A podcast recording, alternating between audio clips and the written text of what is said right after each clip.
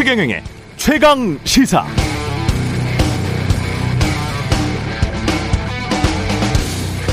네, 박지현 민주당 비대위원장 어제 조국 전 장관 자녀 입시 비리에 대해서 대법원이 동양대 표창장과 6개 인턴 활동 확인서를 허위로 판결했다.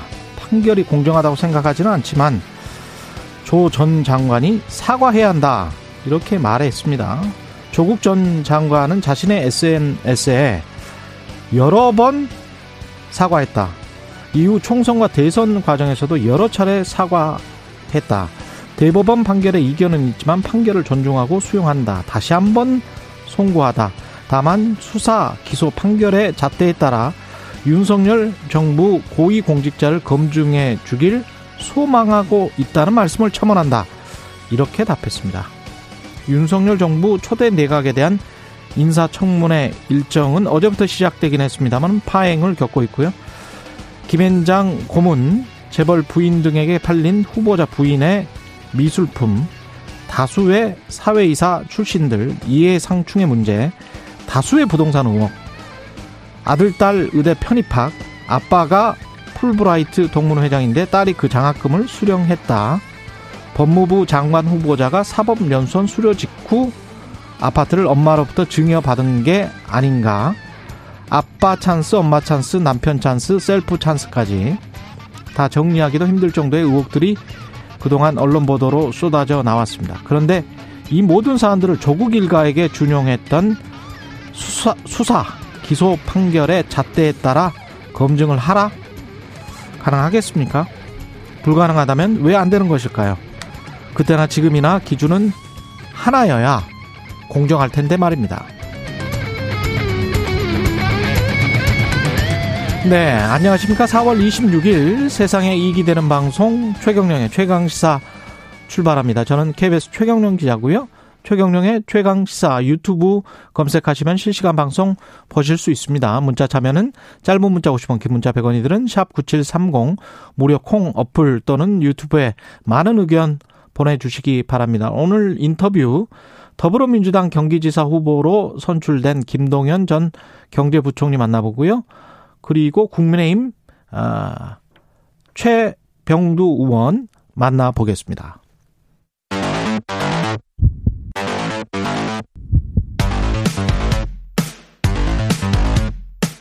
오늘 아침 가장 뜨거운 뉴스 뉴스 unboxing 네 뉴스 unboxing 시작합니다. 민동기 기자 김민아 시사평론가 나와 있습니다. 안녕하십니까? 안녕하십니까? 예. 국민의힘 어제 밤사이 뭐 그러니까 어제 하루 내내 이, 이 상황이 완전히 이제 번복이 돼 버린 거죠. 그러니까 예. 재논의하기로 했습니다. 음. 아, 박병석 국회의장 중재로 여야 원내대표가 합의한 지 3일 만에 검찰 수사 기소권 분리 합의를 이제 뒤집은 건데요. 예. 일단 언론 보도를 종합을 해보면 윤석열 당선자의 부정적인 견해가 가장 크게 작용을 한 것으로 일단 분석이 되고 있습니다. 번복에는 윤심이 작용했다. 음. 대략적인 언론들의 분석인데요. 이 권성동 의원이라든가 이 원내대표 같은 경우에는 오늘 언론 보도를 쭉 종합을 해보면 좀 맥락이 있었던 것 같아요. 의원총회에서 이 중재안에 대해서 반대하는 의원들이 있지 않았겠습니까? 예. 근데 권성동 원내대표가 이거를 직접 설득을 했다라고 하거든요. 음. 근데 권성동 원내대표가 윤핵관 중에 맏형격으로 지금 평가를 받고 있잖아요. 네. 그러니까 의원들이 반대하는 의원들도 아 뭔가 당선자의 의중이 좀 실리지 않았을까 이렇게 생각을 해서 좀 이제 추인을 했다라는 건데 근데 지금 어제 이제 좀 돌아가는 상황을 보면은 권성동 원내대표와 윤석열 당선자 사이에 뭔가 이 부분에 있어서 교감이 충분히 작동이 되지 않았다. 아, 이런 이제 분석이 좀 나왔고요. 그래서 좀 기류가 완전히 좀 바뀌지 않았느냐. 언론들의 대략적인 분석이고 음. 실제로 뭐 조선일보 같은 경우에는 이 윤 당선자가 어제 권성동 원내대표와 비공개 면담을 했다. 그 비공개 면담을 했는데 결국에는 좀 권성동 원내대표가 궁지에 지금 몰린 그런 상황이니까 당선자에게 SOS를 친 거 아니냐. 또 이런 분석을 내놓고 있는데요. 동아일보를 보면은 어, 또 이 권성동 원내대표가 아, 본인이 이 중재안을 수용하게 된 배경이라든가 그리고 향후 재논의 추진 방안 등에 대해서 당선자에게 자세하게 또 설명을 했다 이렇게 보도를 하고 있습니다. 그럼 말만 많은데 이게 음. 사전 협의가 있었느냐 없었느냐 그리고 누구와? 여기에 따라서 당선자와. 당선자와. 네. 그렇죠 권성동 원내대표하고 네. 윤석열 당선인 간에 협의가 있었느냐 음. 이게 어 만약에 협의가 없었다라고 하면은 그러면 이제 권성동 원내대표는 윤핵관이 맞냐 뭐 이렇게 되는 거고 협의가 있었다고 하면은 아 윤석열 당선인은 그럼 처음에 왜 이거를 이제 수용하는 쪽으로 가닥을 잡았다가 예. 왜 뒤집은 거냐 뭐 얘기가 이렇게 되는 거죠. 근데 예. 둘 중에 어느 것이냐 대체적으로는 사전 협의는 없었다라는 게 권성동 원내대표도 얘기를 하고 장재원 당선인 비서실장도 얘기를 하고 사전 협의는 없었다라는 걸로 얘기를 하고 있어요. 음. 근데 또 언론 보도의 맥락 행간을 자세히 보면은 이런 얘기도 있습니다. 권성동 원내대표가 이것은 나 혼자 독단으로 한 것이다. 뭐 이런 취지의 얘기를 자꾸 한다는 건데 그 얘기를 자꾸 하면은 또 사람들이 저 얘기를 왜 강조하지 이렇게 생각하거든요. 그렇죠. 어, 내가 다 지고 가는 거다. 뭐 이런 의미인 건지 예. 사실은 그렇지 않은데 음. 아니면 진짜로 이제 그래서 얘기를 하는 건지 이건 뭐 알 수 없는 거라서 음. 이거는 두고두고 좀 논란일 것 같은데 근데 확실한 거는 이제 이준석 대표가 영리하게 처신했다는 거죠 결국은 그렇죠. 그러니까 이게 권성동 원내대표가 그동안 이제 윤핵관이고 이준석 대표는 윤석열 당선인 내지 윤핵관들하고는 불편한 관계구나 이렇게 생각했는데 예. 오히려 지금 이제 어제 상황은 윤석열 당선인의 의중을 누구보다도 빨리 알아서 손을 딱 들고 내가 윤석열 편이다 뭐 이렇게 얘기한 것처럼 돼버렸잖아요 이게 그렇죠. 그런 상황이 되면서 이제 의원들도 아 이게 윤석열 당선인의 생각은 좀 이 합의안하고 중재안하고는 다르구나 이렇게 쏠려가 버리는 그런 상황이 어제 이제 벌어진 거죠. 그러니까 권성동 원내대표도 입장을 이제 뒤집은 거고 결과적으로는 그래서 어제도 말씀드렸지만 여론이 좋지 않았기 때문에 결과적으로는 어떤 시나리오든 이렇게 된 거다라고 이제 봐야 되는 겁니다. 근데 갑자기 든, 드는 궁금증이 대통령이라도 국회에서 여야가 합의했는데 어 여당이든 야당이든 대통령이랑 그때는 이제 여당이겠죠. 여당이 대통령과 꼭 협의를 해서 여야가 합의를 합니까? 그래서 아니죠. 대통령 그거는 당- 아니잖아요. 그렇습니다. 그래서 그렇죠. 지금 나오는 비판이 예. 당선자가 예. 의회주의를 지금 대통령 정식 출범도 안 했는데 의회주의를 무시하고 있다라는 그런 비판도 이 나오고 논란 있고 자체가 좀 구식인 것 같아요. 그러니까 대통령 당선인이나 대통령의 의중을 알고 이거를 허락을 받아온 것이냐. 허락을 받아야 돼? 그러니까 그렇게 얘기할 수 있는데 예. 예를 들면 거기에 대해서 국민의힘이 우리가 예. 일반적으로 생각하는 정당 정치의 어떤 어, 어떤 교과서적인 모습을 보여주려면은 당선인은 지금 말씀하신 대로 취임도 안 했고 더군다나 취임을 했더라도 대통령 취임을 했더라도 국회는 헌법기관인데. 대통령 그렇죠. 허가를 받고 당 활동을 하는 건 예. 아니니까 당선인이나 또는 뭐 그 비판이 그래서 나오는 거죠. 예. 당선인이나 법무부 장관 후보자가 부정적 입장 밝혔다고 바로 당이 이렇게 뒤집어지는 것이 말이 되냐 이 지적이 나오는 건데 그래서 그런데 실제로 그런 현상은 일어난 겁니다. 어쨌든 간에. 그러면 그 배경은 어떤 것이냐는 또 언론은 또 보도를 해야 되는 그래서 거죠. 오늘 예. 한 대학 교수가 한겨레 인터뷰에서 음. 당을 청와대 출장소 정도로 보고 있다. 이런 인식을 좀 여과 없이 드러냈다라고 좀 비판을 하기도 하더라고요. 당연한 듯이 그 그거 허가나 재가를 받아야 되는 게 당연하듯이 인식하고 그거를 또 언론이 윤심이 무엇이었길래 왜 그거에 맞추지 않았느냐라는 정치공학적인 분석만 하는 언론들도 있잖아요. 네. 그거는 좀 문제라고 봐요. 우리가 우회주의와 그리고 대통령의 상권 분립에 관해서 계속 누차 이야기를 해왔는데 그리고 난 다음에 또 재앙적 대통령도 얼마나 비판을 했습니까? 그런데 예. 현실에서 일어난 일을 이 전하고 분석하는 건또 필요한 거 아니겠습니까? 아, 그러니까 그거는 그리고 이제 그대로 윤- 분석을 윤석열, 하지만. 윤석열 당선인이 이 의중이 뭐 영향을 미쳤다든지 예. 그다음에 그런 여러 가지 외부적 변수 중에서 국민의힘이 결국은 어쨌든 거기에 따라가기 따라가게 된 어떤 배경이라는 것도 윤석열 당선인의 의중도 있겠지만 어. 윤석열 당선인의 의중이 있었다면 그 뒤엔 또 뭐가 있는 거예요? 결국은 여론이 악화된 것의 이제 원인이거든요. 예. 그러니까 그 점을 이제 종합적으로 봐야 될 필요가 있고 그리고 국민의힘이 그거는 국민의힘의 주장일 수가 있죠. 그냥 여론이 악화됐다. 그래서 당선인의 말을 들었다. 그거는 이제 삼단 주장 논법인데. 그런 주장을 한 바는 없고 그렇죠. 해석인데 그렇죠. 이제 거기에 더불어서 이제 예. 국민의힘의 원내 전략의 의미도 있을 수 있어요. 이것도 음. 해석인데 왜냐하면 어차피 이제 어 민주당이 마음 먹으면 뒤에 민주당이 이제 어떻게 할 것이냐 이것도 이제 얘기를 해야겠지만 예. 민주당이 마음 먹으면 이제 법안 통과가 가능한 상황인데 다수 의석이니까 그럴 경우에 사실 이 우리는 반대했다 이 입장을 유지를 해야 이후에 이 중수청이라든가 이런 걸 설치하기 위한 사개특위 내에서의 어떤 협상이나 이런 게 진행될 거 아니겠습니까? 음. 그러니까 사실 그때 가서는 그게 유리한 거거든요. 지금 반대했다라는 걸 필리버스터까지 해가면서 반대했다라는 걸 남겨놓는 게 그러니까 이런 계산까지 작용한 거 아니냐라는 사실 시각도 있습니다. 그러니까 말은 많아요. 지금. 또 정치 공학적인 언론들의 어. 분석인데 이게 6일 지방선거 앞두고 있잖아요. 예. 지금 이게 민주당이 만약에 강행 처리를 한다면 결국에는 강행 처리, 졸속 아. 처리 이런 프레임으로 이제 지방선거 전략을 임할 수도 있다. 국민의힘 입장에서는 그게 이런 계산도 깔려 있지 않나라고 하는 게 언론들의 또 해석이기도 합니다. 권성동 원내대표를 당에서 비판하는 거는 그럴 수도 있겠네요.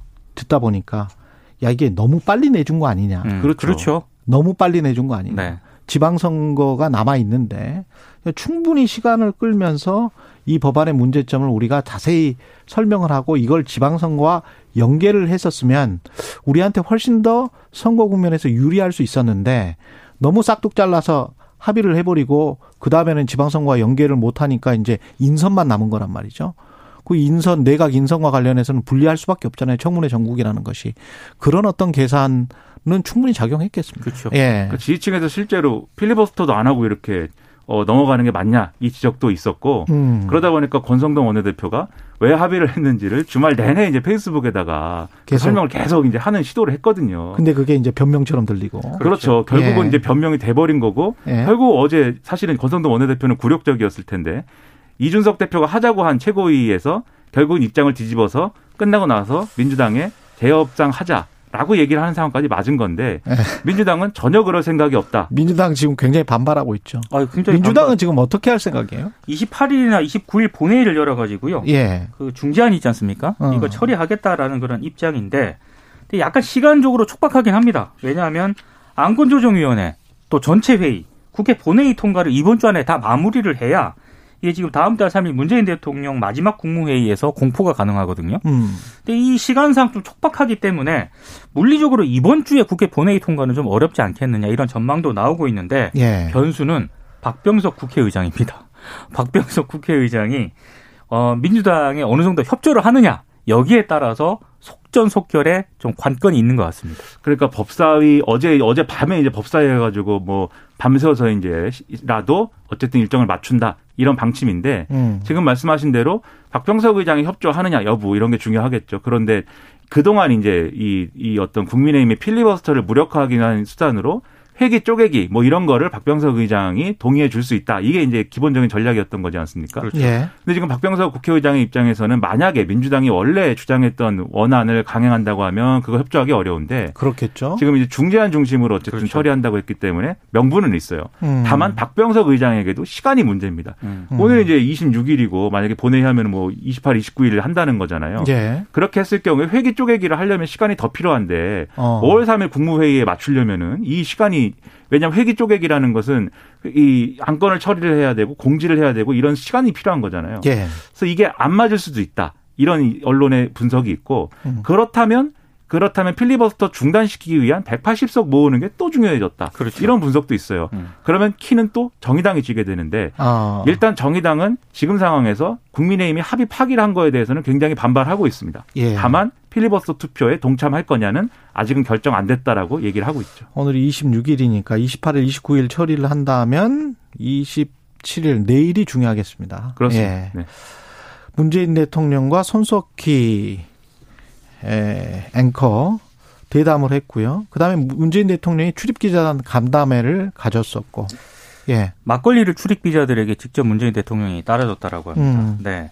아, 그러면서 문재인 대통령이 청와대 시대의 마지막을 지켜보는 증인이다 이런 얘기를 했다라고 하고요. 예. 몇 가지 이제 좀, 좀 관심을 모으는 발언을 했는데, 어, 특히 이제 검찰 수사 기소권 분리 문제와 관련해서 합의안 있지 않습니까? 음. 박병석 의장 중재로 이루어진 양당 간의 합의가 잘 됐다라고 생각을 한다라고 얘기를 했고, 수사권과 기소권이 분리되는 것이 바람직하다. 이런 입장을 밝히면서도 다만 추진 방법이라든가 과정에서 국민들의 공감과 지지를 받을 수 있어야 한다. 이런 점을 강조를 했습니다. 예. 아, 그리고 특별 사면 가능성에 대해서도 언급을 했는데요.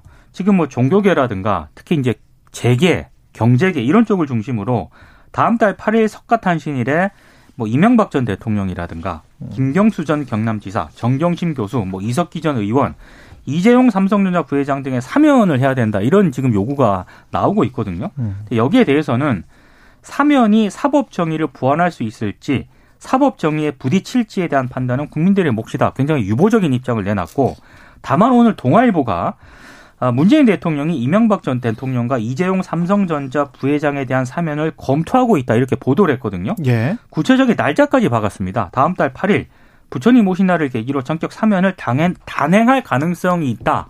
뭐 이런 보도인데 음. 이거는 가능성과 관측이기 때문에 예. 실제로 이렇게 될지 여부는 좀 확인을 해 봐야 될 것 같습니다. 예. 사면은 맨날 가능성이 있다고 언론이 보도를 하는데 네. 뭐 맞는 경우도 있고 안 맞는 경우도 있고 뭐 이렇습니다. 네. 예. 동아일보도 확실하게 이게 사면을 할 것이다라고 그렇죠. 하지는 않았습니다. 네. 근데 이제 명분이나 이런 거에 있어서는 국민들이 어떻게 생각할지 모르겠어요. 그러니까 음. 이명박 전 대통령 문제도 있지만 뭐 이재용 부회장이라든가 그렇죠. 이제 경제인들 그다음에 또 문재인 대통령과 가까운 사이다 이렇게 평가받을 수 없는 김경수 전 지사라든가 다 사면해 줄 수는 없는 상황 아닌가 그렇죠. 싶기도 하고요. 네. 예. 그 특히 이제 경제인과 관련돼서는 언론에서는 여러 가지 뭐 대외적인 환경이 많이 변화하고 있고 장기적인 투자와 관련된 결정을 해야 되는데 이 오너가 없으면 결정 못 하는 것처럼 이렇게 보도를 하고 있는데 그게 맞는지도 의문이고 예. 여러모로 필요한 일인지 이런 것들에 대해서는 의문이 클 겁니다. 국민들도. 예. 그리고 이제 인선 한 다음에 청문회를 지금 다 준비를 하고 있고 청문회 일정은 이제 시작이 됐습니다. 그런데 김인철 교육부 장관 후보자죠. 뭐 의혹이 이쪽도 만만치가 않네요. 정호영 후보자 못지않게. 그러니까 이제 풀브라이트 논란이 계속 제기가 되고 있는데요. 예. 일단 미국 풀브라이트 재단 장학 프로그램으로 그 김인철 후보자 부인이 2004년에서 2005년 미국의 교환 교수로 다녀왔다라고 하거든요. 그래요? 근데 이게 문제가 있는 게 예. 한국 풀브라이트 동문회장을 김인철 후보자가 지냈거든요. 예. 본인도 이걸 갔다 왔고 아, 딸도 본인도, 갔다 왔고 부인도 부인도 이제 이 재단에서 지급하는 장학금을 수용을 해서 이렇게 갔다 왔다는 그런 얘기인데 음. 이거는 조금 이상한 대목이 있지 않냐라고 하는데 언론의 의혹이고요. 경향신문 같은 경우에는 또 아들도 미국에서 대학 두 곳을 다녔거든요. 예. 혹시 풀브라이트 장학생으로 선정된 것 아니냐라고 질문을 했는데 음. 뭐 후보자는 물론이고 유관 기관이 모두 답을 하지 않고 있기 답을 안 때문에 해요? 예. 사실관계에 대한 답변이 필요하다. 경향신문이 이렇게 오늘 지적을 하고 있습니다. 모르겠습니다. 이게 풀브라이트인지 어떤 풀소인지 잘 모르겠어요. 이걸 어떻게 일가들이 다 특정 풀브라이트라는 풀브라이트 굉장히- 미국의 이제 하원 의원이었어요. 그러니까요. 예. 네. 이게 저는 유학을 안 가봐서 전혀 모르는데 이게 굉장히 그 뭐랄까요 좋은 어떤 아니, 그거라고 하더라고요. 여기 보도를 보니까 연간 약 그 한화로 6,500만 원 그리고 왕복 국제항공권을 제공을 받고요. 음. 생활비 최대 한화로 461만 원. 가족 동반 시 주택 수당이 월 37만 원. 따로 나오죠. 예. 1인 동반 가족 수당이 또 월 25만 원. 따로 나옵니다. 정착비가 약 93만 원. 연구비가 약 140만 원. 왕복 항공권도 나옵니다. 그러니까 굉장히 많은 혜택을 받고 있는 제가 프로그램입니다. 갖고 있는 통장 전액보다 많은 돈을 엄청납니다. 네. 주는데 일가족이 이렇게 받았다라고 하면은 당연히 이제 이상하게 생각하고 더군다나 이게 음. 뭐다 받았냐 이런 것도 있지만 김인철 후보자가 이 풀브라이트 장학재단의 이 의사결정에 영향을 미칠 수 있는 한미교육 지원단이 있었던 거잖아요. 그렇죠. 그러니까 이런 정황을 보면은 당연히 이게 뭐 일종의 에, 이 가족들이 다 아빠 찬스와 셀프 찬스 이런 거 쓴 거 아니냐 이런 점 나오는 건데 거기에 대해서 또 해명을 이렇게 어 모른다 안 한다 뭐 이렇게 나오면은 그건 좀 곤란한 거 아니겠습니까? 그렇죠. 처음에 교육부 해명은 이 풀브라이트 장학재단 자체가 어떤 외부의 입김이 들어갈 수가 없다. 미국에서 모든 것을 하는 것처럼 이렇게 말을 했거든요. 네. 근데 그 해명을 듣, 보고 제가 조금 오늘 어디에서도 들어보지 못한 이야기를 해드리려고 하는데 아 준, 준비를 단단히 해야 됩니다. 최강 지사 네. 단독인가요? 그 이게 지금 딸이 4.3점 만점에 3.8을 맞았잖아요. 네. 이 정도 점수로 풀브라이트에 최종 선정되는 게 하여간 점수표가 다 나와 봐야 되겠지만 쉽지가 않고요. 제가 알고 있는 풀브라이트의 그 합격생들을 어. 보면 그리고 어 교육부의 해명처럼 그렇게 완벽하게 이게 미국에서 아주 엄격하게 검증을 하냐 그러면 한미 교육위원단 홈페이지 가보시면 알겠지만 한국 정부도 출연을 했어요. 돈을. 음. 미국 정부도 출연하고 한국 정부도 출연을 했기 때문에 한국 정부가 임명한 인사들도 있어요. 미국 정부가 임명한 인사들도 있고. 그리고 어 이거는 교육부 관료가 있잖아요. 그렇죠. 한 번 풀브라이트 장학금을 받았습니다. 교육부 관료가요? 예. 행시를 패스한 교육부 관료가 풀브라이트 장학금을 이거는 뭐 언론에 한 번도 나온 적이 없고 제가 개인적으로 알고 있는 것인데 이 풀브라이트 장학금은 좀 냄새가 많이 나요. 교육부 관료가 받을 수가 없고요. 이 이런 이해상충의 요소가 너무 크기 그렇죠. 때문에 예. 행시를 패스한 교육부 자- 관료가 받은 적이 있고 그리고 그때 최종 면접에서 아주 뛰어난 학생이었어요. 그걸 제가 직접 들었습니다. 그 이야기를. 그러니까 풀브라이트 장학금이 무조건 공정하다. 미국 사람들이 운영하니까 무조건 공정하다. 그런 말도 안 되는 소리예요.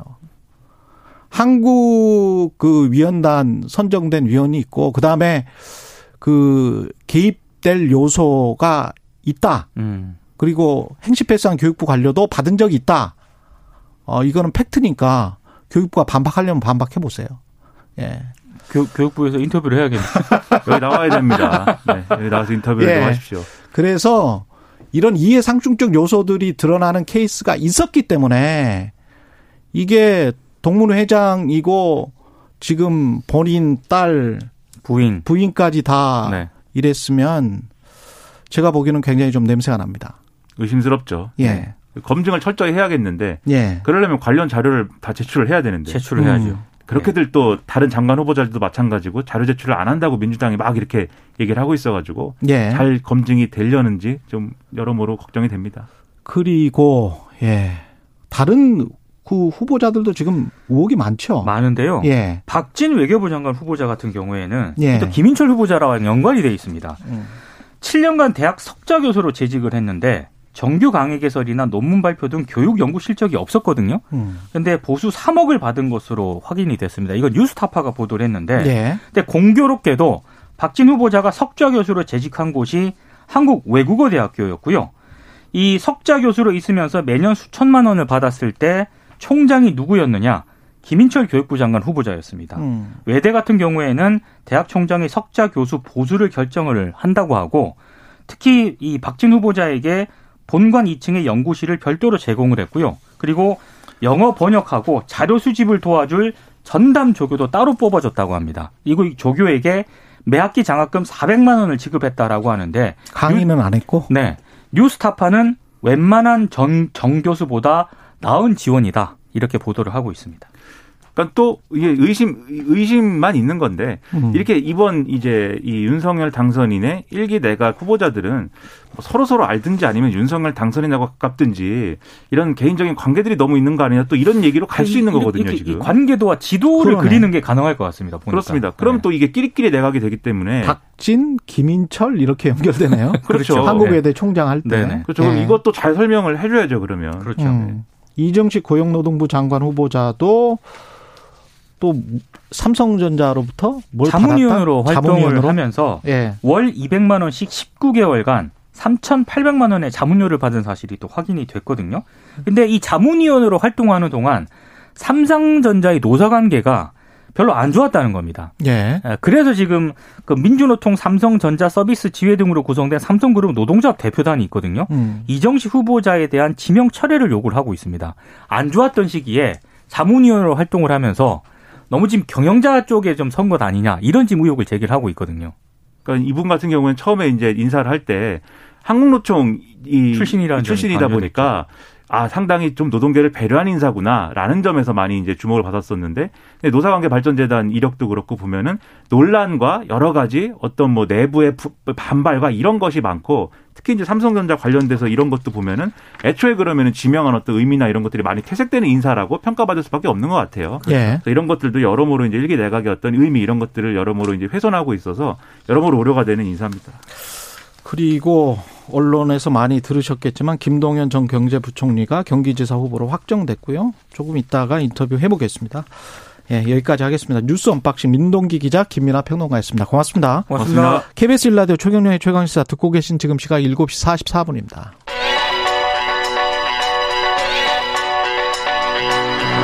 최강 시사 시네리의 눈. 네, 시네리의 눈 뉴스포터 시네리 에디터 나와 계십니다. 안녕하십니까? 네, 안녕하세요. 예, 프랑스 대선 마크롱 대통령이 재선에 성공했네요. 네.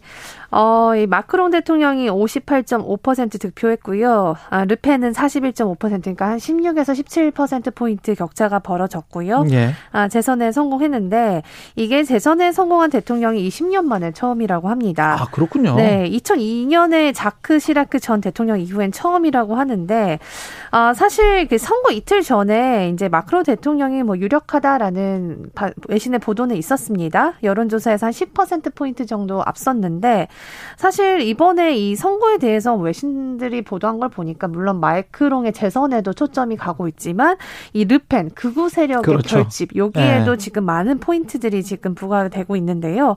이 이전에는 사실 이 마크롱이 르펜을 상대로 두 배 정도의 그 압승을 거뒀어요. 두 배. 네. 근데 지금 이 격차가 16%포인트 정도 많이 줄었다. 겁니다. 네. 예. 어, 그럼에도 사실 이렇게 재임에 그 성공한 건 사실 대단한 것으로 보이는데 사실 프랑스 대통령은 권한이 좀 막강하더라고요. 예. 보니까 핵무기 사용권도 가지고 있고 또 어. 군 통수권까지 가지고 있고 의회 해상권까지 가지고 있는 아주 많은 권력을 가지고 아, 있습니다. 의회 해상권을 가지고 있어요? 네. 그렇다 보니까 이렇게 대단하네. 권한이 크니까 그만큼 매번 국민적인 실망도 좀 클 수 있잖아요. 음. 그렇다 보니까 재선에 성공한 대통령이 여태까지 역사상 단 4명이었다고 합니다. 임기가 4년입니까? 여기는? 네, 네. 예.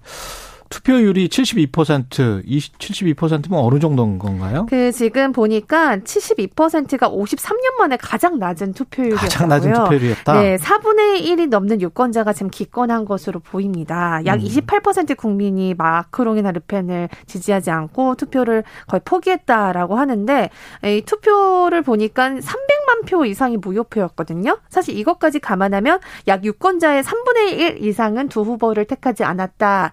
이렇게 볼 수 있습니다. 어, 사실 이 마크롱과 르펜을 모두 반대하는 사람들이 사실 좀 있었습니다. 특히 예. 젊은 학생들이 시위를 좀 어, 그런 것들을 열, 열었는데 이 학생들은 이제 반자본주의 반국가주의, 반파시즘 이런 것들을 얘기하는 학생들이 좀 많이 결집을 한 것들을 볼 수 있었거든요. 사실 이번 대선이 사실 우리나라랑 좀 비슷했던 게 이 극우라는 최악을 좀 피하기 위한 차악을 선택하려고 했던 그런 국민들이 좀 있었던 것 같습니다. 예. 그러니까 이게 두 후보다 이렇게 마음에 들진 않지만 그 최악을 좀 피하자. 이런 여론들이 많이 형성이 됐다고 하더라고요. 그래도 거의 60% 가까운 득표면 네. 뭐 많은 국민들이 좋아 해 주시는 거네요. 그럽니다. 네. 예. 그럼에도 불구하고 뭐 프랑스는 워낙 역사적으로 진보적인 성향이 많다 보니까 국민들이 예. 아무래도 극우를 좀 그 계속 이렇게 지지하기 어려운 그 국민들이 좀 많았던 것 같고요. 하여튼 음. 극우 당선을 막으려고 마크롱에 어쩔 수 없이 투표했다라는 사람들이 인터뷰에 많이 등장하더라고요. 아. 어, 그래서 마크롱도 이걸 알고 있습니다. 예. 에펠탑 부근에서 승리 연설을 했는데 여기서 이런 말을 하더라고요. 많은 유권자가 나를 지지해서가 아니라 극우 를 저지하기 위해서 내, 나한테 투표한 것을 안다 이렇게 예. 스스로 이야기를 했습니다. 마크롱은 프랑스 좌파가 아닙니다. 네. 프랑스 좌파들은 다 따로 있고요. 네. 예. 좌파들도 이번 선거에서 망했고 네, 맞습니다. 예. 르팽은 상당히 득세를 한 거예요. 네, 41%. 르, 르펜이 사실 그 르펜 후보 아버지가 누구냐면 예. 1972년에 반세계화를 표방하는 구구 정당. 그러니까 예. 지금 국민 전선 그 국민 연합의 전신인 국민 전선을 창당한 사람입니다. 그렇죠.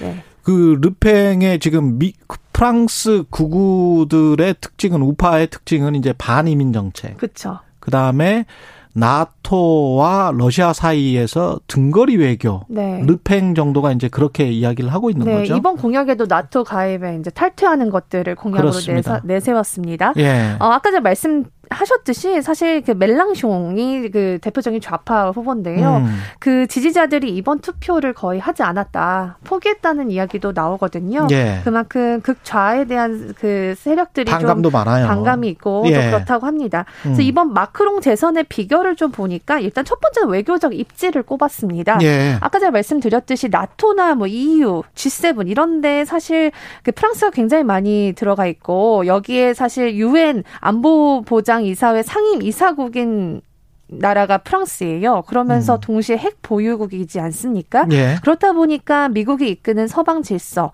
특히 이란, 중국, 러시아 이런 반미 연대 사이에서 중재자 역할을 그동안 해왔습니다. 음. 이번 러시아 전쟁에서도 사실 마크롱이 굉장히 좀 센 메시지를 냈잖아요. 예. 천연가스에 의존한 유럽 사실은 그 강경한 제스처를 하기가 조금 어려웠던 상황인데 어. 마크롱이 그 중간에서 굉장히 중요한 역할을 했다는 외신들의 분석이 많거든요. 예. 그러니까 이런 어떤 외교적 입지에 이 마크롱이 어, 재선이 될 수 있었다라는 그런 어, 분석이 많고 반면 르펜 후보는 러시아에 좀 우호적이었던 사람입니다. 그렇군요. 근데 이 예. 대선 전날 월스트리트 저널이 기사를 하나 터트린 게 굉장히 영향이 컸습니다. 음. 자금줄이 러시아와 연결돼 있다는 단독 보도였는데요. 예. 어, 보니까 러시아 은행에 자금을 빌렸더라고요, 르펜 후보가. 어. 프랑스 은행에서는 별로 이런 정치 자금들을 빌려주지 않는다고 합니다.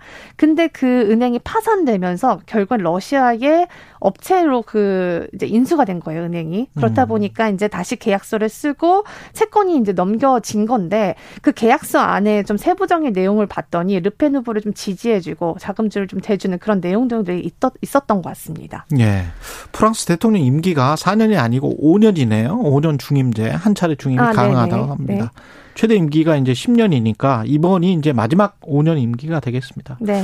다음 총선이 주목될 수밖에 없습니다. 네, 맞습니다. 예. 6월에 총선에서 이제 마크롱의 집단 여당이 여당 여당이 하원 의석 과반수를 확보할 것인가? 이게 가장 중요한 지금 또 문제로 부상하고 있습니다.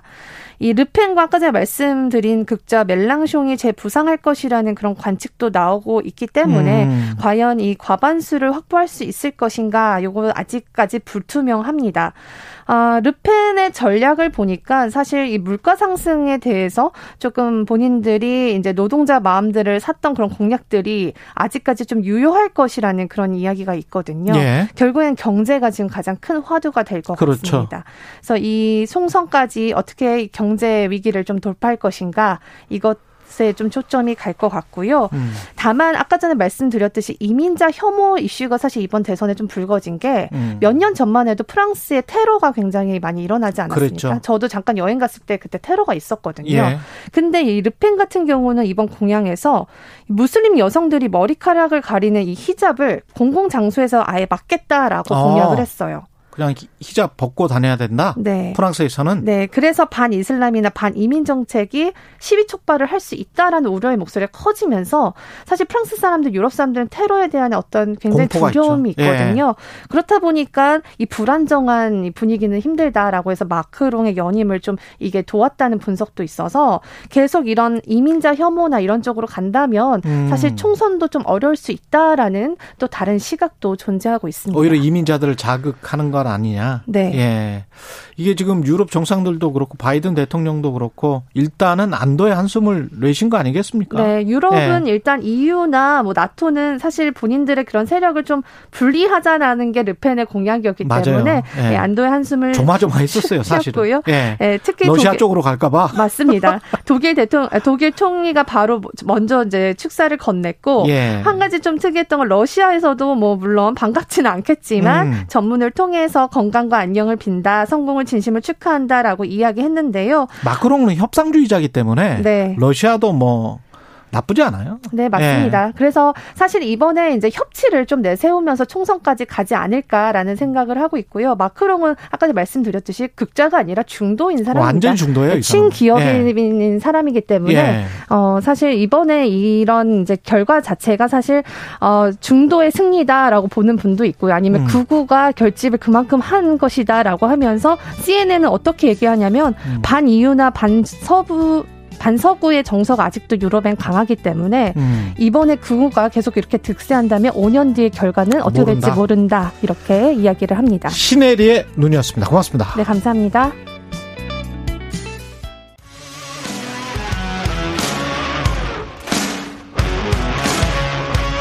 오늘 하루 이슈의 중심 최경영의 최강 시사. 네, 김동연 전 경제부총리 어제 1차 경선에서 과반 득표에 성공해 결선 없이 6일 지방선거 더불어민주당 경기지사 후보로 선출됐습니다. 이로써 김동연 대 김은혜 이 이런 대결이 됐네요. 김동연 더불어민주당 경기지사 후보 전화로 연결돼 있습니다. 안녕하세요.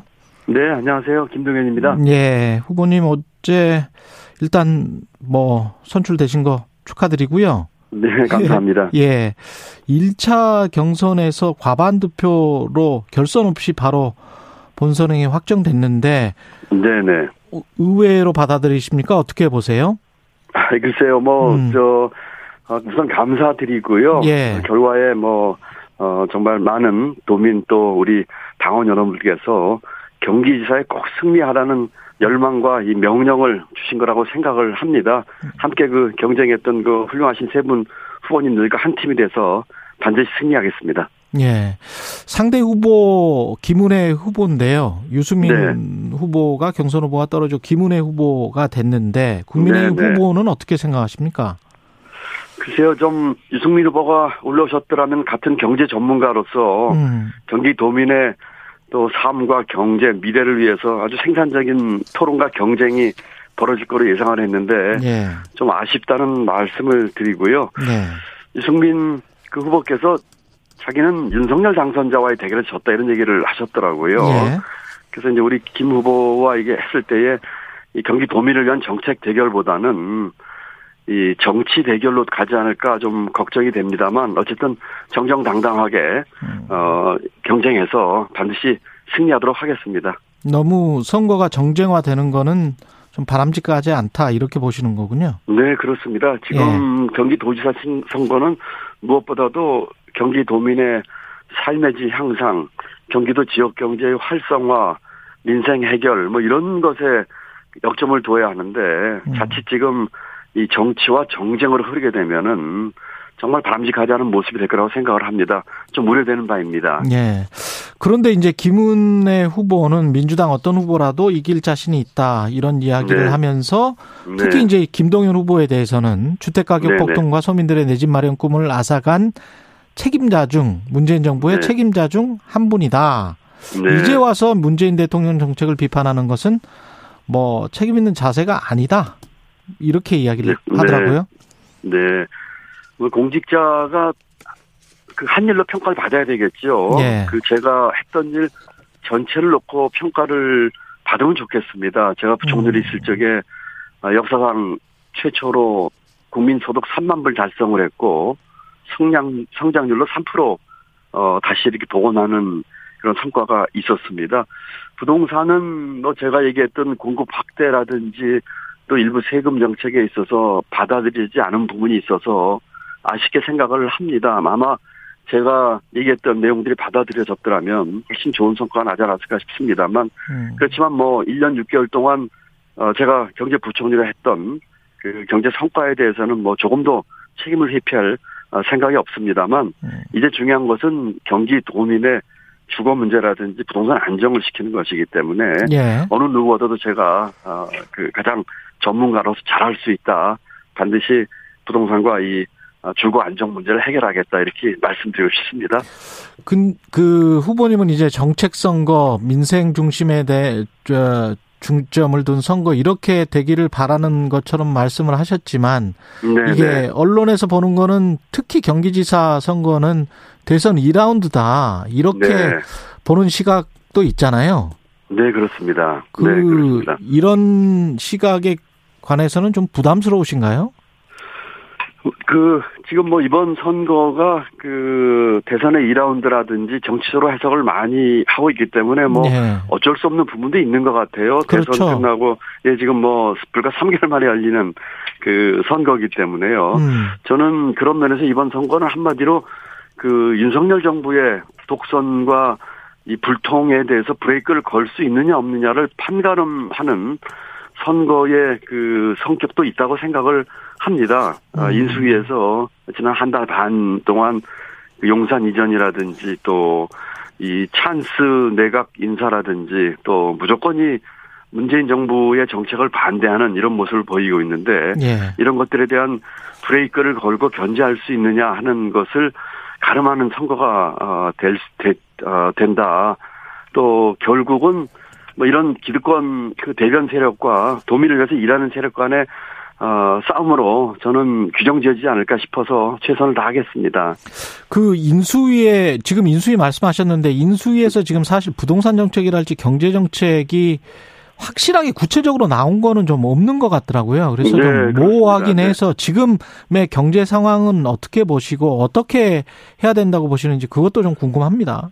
이게 지금 뭐 경제 상황이 지금 성장은 둔화되고 물가는 상승하는 스태그플레이션 국면 들어갈 조짐이 보이고 있고요. 예. 또 우크라이나 전쟁 영향으로 이 여러 가지 문제가 생기고 있어요. 음. 앞으로 이제 험난한 긴축의 시간이 다가올 것입니다. 정부, 아. 기업, 가게 예. 모두 이 고통스러운 시간을 이 감내할 가능성이 많고요. 예. 그래서 이 민생과 취약계층에 대한 지원은 어, 필요하고 또 촘촘히 그 돼야 되겠지만 경기 진작보다는 이 물가 안정에 좀 무게를 두고 경제 정책을 좀 해야 될 것 같고요. 음.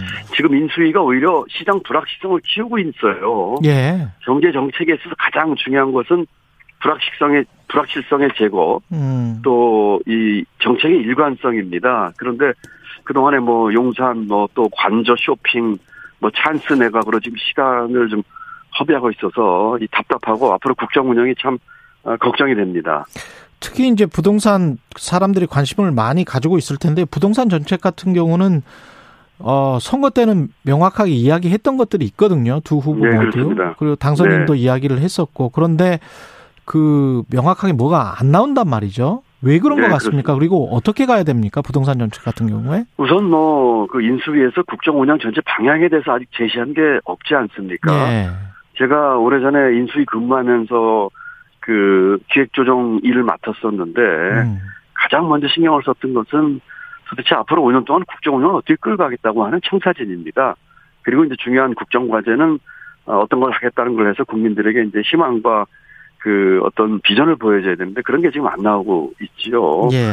부동산 문제도 지난번 선거에서는 뭐, 뭐, 좋은 얘기들 막 쏟아놨습니다만, 음. 막상 인수에서는 그 가닥을 못 잡고 있는 것 같아서 5년 동안에 부동산 정책에 대한 큰 그림 보여주고, 음.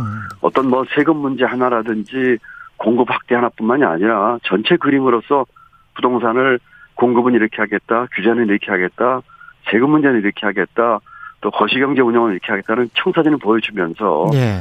어, 맞춤형 부동산 정책을 빨리 좀 내놔서 국민들 좀 안심시켜야 될 것 같다. 이렇게 생각하고 있습니다.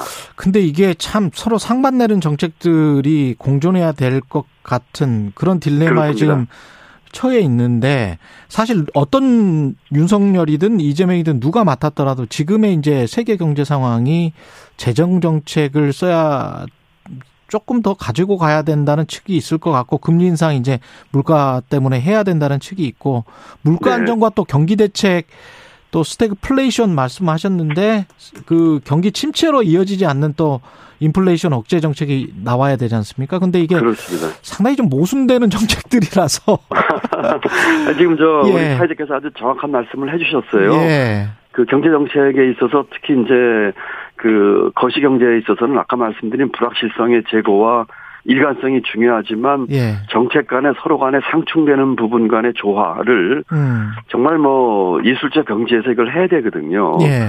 이 양다리 정책으로는 되지 않습니다. 이 아. 경기 부양 기조를 유지하면서 물가 잡기 어렵고요. 예. 한쪽에서는 돈 풀고 한쪽에서는 이 돈 줄 죄는 정책을 하게 되면 음. 어려운 상황이 전개가 되기 때문에 예. 재정과 통화 정책의 이 공조가 필요합니다. 아. 지금 인수위에서 제일 먼저 해야 할 일은 그 빨리 이와 같은 민생과 이 코로나 극복을 위한 소상공인 자영업자 지원을 위한 추경 규모를 빨리 확정을 줘야 되겠고요. 예. 이와 같은 추경을 뒷받침하는 재원으로서 금년도 예산의 구조조정을 어떻게 할 것인지에 대한 재원 마련, 음. 또 국채 최소화를 통한 이 돈 푸는 것 에 대한 나름대로의 이, 이 조율 이런 것들을 가장 빨리 내놔야 되는데 한 달 반 동안에 전혀 뭐 방향이 나오고 있지 않아서 음. 그이 경제를 오랫동안 봐오고 또 총괄했던 저로서는 좀 답답한 느낌이 좀 드는 것을 뭐 어떻게 금할 수가 없습니다. 예, 양다리 정책은 할 수가 없다. 확실하게 어떤 로드맵과 정책의 구체적인 정책들이 이제 나와야 된다. 추경 네, 그렇습니다. 추경 규- 규모도 이제 확정해야 될 때다. 그렇습니다. 예, 예. 빨리 정해서 국민들에게 이 방향과 이 정책을 제시해야 합니다. 예. 경기도의 현안은 뭐라고 생각을 하십니까? 우선 뭐 경기도에서는 우선 뭐 여러 가지가 있겠습니다만 제가 만약에 이제 그 도민의 선택을 받게 된다면 어, 도민 삶에서 최소한 세 가지를 확실하게 변화시키려고 합니다. 첫 번째로는 이 교통 문제입니다. 예. 어, 하루에 한 시간씩 어, 서울에 출퇴근하는 도민 여러분들께는 하루에 한 시간씩 돌려드리겠습니다. 이 GTX 건설이라든지 음. 또 여러 가지 그 광역 철도와 이 도시 교통 문제 해결하겠다는 말씀드리고요. 예. 두 번째로는 이제 주거 환경을 확실하게 변화시키겠습니다. 지금 일기 신도시 특성에 맞게 재건축 리모델링 하겠고 맞춤형 주택 공급하겠다는 말씀드리고 세 번째로는 이 소상공인과 자영업자 이 삶 신속하게 회복시키겠습니다. 어, 이 신용 회복 지원하고 이 지역 경제 활성화를 통해서 이런 분들 그 삶의 질 향상시키는 이 세 가지 문제를 가장 역점을 두면서 민생 해결에 주력하겠습니다. 이재명 전 지사의 또 그늘도 있고 대선 후보였기 때문에 어떻게 생각을 네. 하세요? 그 정책 중에서 계승할 것 또는 또 뭐 어떤 것들은 발전시켜야 될 것들 어떤 부분들이라고 보십니까? 네, 그 이재명 전 지사께서 뭐 도정하면서 많은 성과를 냈습니다. 예. 저는 뭐 이재명 지사의 여러 정책들 승계하고 발전하고 보완할 것이고요. 큰뭐 여러 가지 정책이 있습니다만 큰 방향으로 보면은 이전 지사께서는 이제 공정과 평화, 복지 이 추구해서 여러 가지 이제 그 정책들 했습니다만 이런 것들은 승계 보완하겠습니다. 발전시키겠습니다. 음. 저는 여기에 더해서 혁신의 가치를 추가해서 첫 번째로는 이 공공개혁, 두 번째로는 이 기업과 시장에 활력을 불어넣어서 일자리 만들고 어, 이 성장 잠재력을 키우는데도 어, 주력하겠다. 이런 것들을 얹겠다 이런 말씀을 드리고 싶습니다. 예. 그리고 이 국회 상황을 좀 여쭤보고 싶은데요. 박병석 네네. 국회의장이 검찰 수사권 폐지 중재안을 냈고 그걸 이제 여야가 전격 수용했다가 아 번복하면서 국민의힘이 번복하면서 이거 재논의하자 이렇게 지금 됐단 말이죠. 네. 이 상황은 어떻게 보십니까? 이 검찰 개혁과 검찰 정상화는 반드시 가야 될 길이고요. 예. 이번에 이와 같은 번복하는 것을 보면서 뭐 윤심이 실렸다. 또 법무장관 후보자가 뭐 우려를 표시하는 전화를 뭐 당 대표에게 했다. 이런 얘기 있으면서 당 대표가 이제 원내 대표가 합의한 내용을 이렇게 번복하는 모습을 보면서 이 당내 민주주의도 하지 못하면서 어떻게 무슨 의회 민주주의를 할 수 있을지 또 앞으로 이 국정 운영과 이 의회 운영이 어떻게 될지 상당히 걱정하면서 보고 있습니다. 예. 이 인사청문회는 뭐 경제부총리를 하셨으니까 낯익은 모습일 텐데 네. 예 파행을 겪고 있습니다. 후보자들 몇몇 좀 아시는 분들도 있을 것 같은데 어떻게 평가를 네, 하세요? 그렇죠. 그렇죠. 지금 예. 뭐, 뭐, 제가 아는 분들도 계시고, 뭐, 일부 훌륭한 분들도 계십니다만은, 예. 이게 뭐, 찬스 내각에다가 뭐, 내로남불이라고 하는 비판을 받을 수밖에 없을 것 같아요. 음. 저도 과거에 뭐, 인사청문회를 거쳤고, 그, 무난하게 거치면서 경험을 해보면서, 그, 당사자로서 정말 실망스러운 모습을, 어, 많이 봤고요. 이번 기회에 뭐, 아빠 찬스, 엄마 찬스, 셀프 찬스 이런 거 좀 없애야 되겠고요. 음. 근본적으로 들어가면 이게 결국 기득권 세력들의 그 능력주의, 전관 예우 어, 이런 것들이 큰 문제라고 생각합니다. 이런 것들 어, 이번에 시정될 수 있는 기회가 될 수 있도록 인사청문회에서 좀 꼼꼼히 따져보고 국민 그 눈높이에 맞는 어, 그런 그 인사청문회 그리고 어, 내각 임명이 됐으면 하는 바람을 가져봅니다. 김동연 후보께서는 정관 관련해서 뭐 제안이나 이런 것들도 많이 왔었었죠. 뭐 제가 장관 한 번 그만뒀고 부총리를 그만뒀습니다만 예. 뭐 아주 뭐 무수한 제안을 받았습니다. 이 음. 민간 어 대기업들 또 일부 대형 로펌들 또 대학 총장들 뭐 여러 개를 받았습니다만 저는 어 전부 다 거절했고요. 심지어는 아무 부담 없다는 그 대형 어 기업들이나 금융사의 뭐 사회이사 이런 것도 제가 하나도 하진 않았기 때문에 음. 어, 또 그런 것들이 저는 기본적으로 고위공무원을 한 사람으로서 국민에 대한 도리라고 생각하지 않습니다. 아, 그렇기 네. 때문에, 어, 일체 전관 예우나 또는 그 경제 활동을 통해서 그 경제적인 이득을 취하는 행동을 일체 하지 않았기 때문에 어, 정직하고 청렴하게 살았다고 자부하고 있습니다.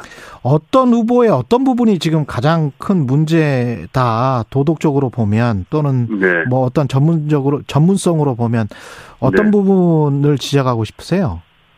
일단 뭐, 그, 뭐 특정인들도 있겠지만, 네. 뭐, 우리 국무총리 지명자나 또 다른 내각 그 지명자도 있겠지만, 첫째로는 이제 그 전관 예우지요. 정관의 고위공직을 그만, 네, 고위공직을 그만두고 그 정말 기하 그 숫자적인 그런 경제적 이득을 취한 것들에 대해서 국민들은 어 전혀 이 뭐라고 할까요 비난할 수밖에 없고요. 또 하나는 그 아빠 찬스, 엄마 찬스, 아까 셀프 찬스들이죠. 예.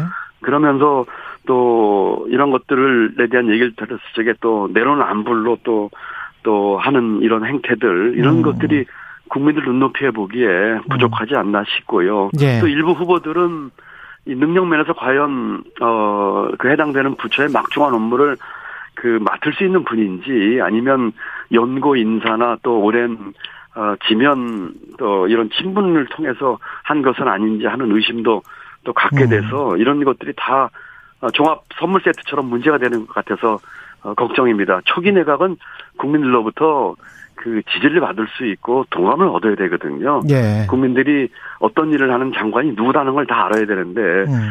지금 같아서는 그럴 것 같은 느낌이 들지 않아서 예. 새 정부를 위해서도 참 걱정이 많이 된다 이렇게 말씀을 드립니다. 예.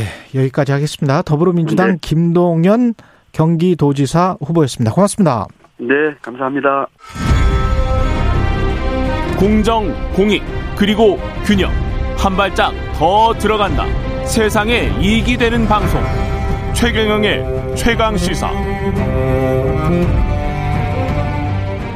네. 방금 또 인사 이야기 했는데 인사청문회 첫날부터 파행 치달았고 지금 뭐 더불어민주당과 정의당이 보이콧 상황이잖아요. 총리 후보자와 관련해서도 최병 최형두 국민의힘 국무총리 인사청문 특위위원 전화로 연결돼 있습니다. 안녕하십니까, 의원님? 네, 안녕하십니까. 예.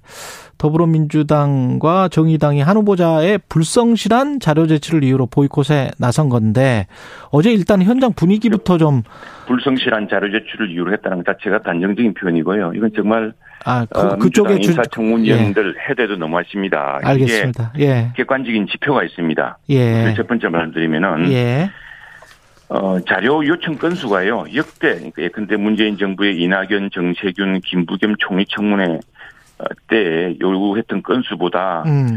네배 가량 많습니다. 그때 4배 모두 가량 300건 많다. 안팎이었는데 예. 지금 뭐 1100건이 넘습니다. 1100건, 1100건 가량 되고 이 응답할 수 없는 또 있습니다. 근데 이런 겁니다. 어, 한덕수 후보자가 공무원이 된 뒤, 그러니까 50년 전에 사무관으로 임용된 뒤 봉급 명시서 전체, 음. 다음에 40년 전에 타계하신 선친의 부동산 거래 내역, 예.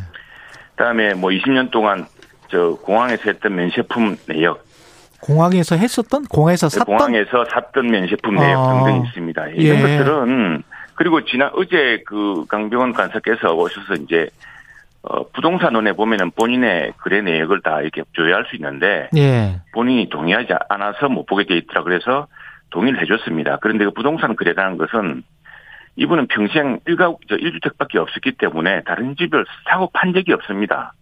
그래서 사실은 뭐 쟁점되지도 않는데 예. 그 부동산원에서 그, 어, 동의, 본인 동의가 없어서 볼 수 없다 그래서 본인 동의 해줬습니다. 이런 이제 자료 제출에서도 불성실을 이유로라고 하는 것은 민주당의 주장일 뿐이고요. 예. 사실관계와 다릅니다. 또 하나는 평생 사고 판 어, 정- 적이 없어요? 네, 평생 사고 판 적이 없어요. 다른 아파트나 뭐 이런 거. 채밖에 없죠. 예, 그건 뭐 나와 있습니다. 그건 다 확인되고요. 만약 그게 KBS 보도에서는 예. 부인이 아파트 강남의 아파트를 사고 팔았었던 게 보도가 됐었는데.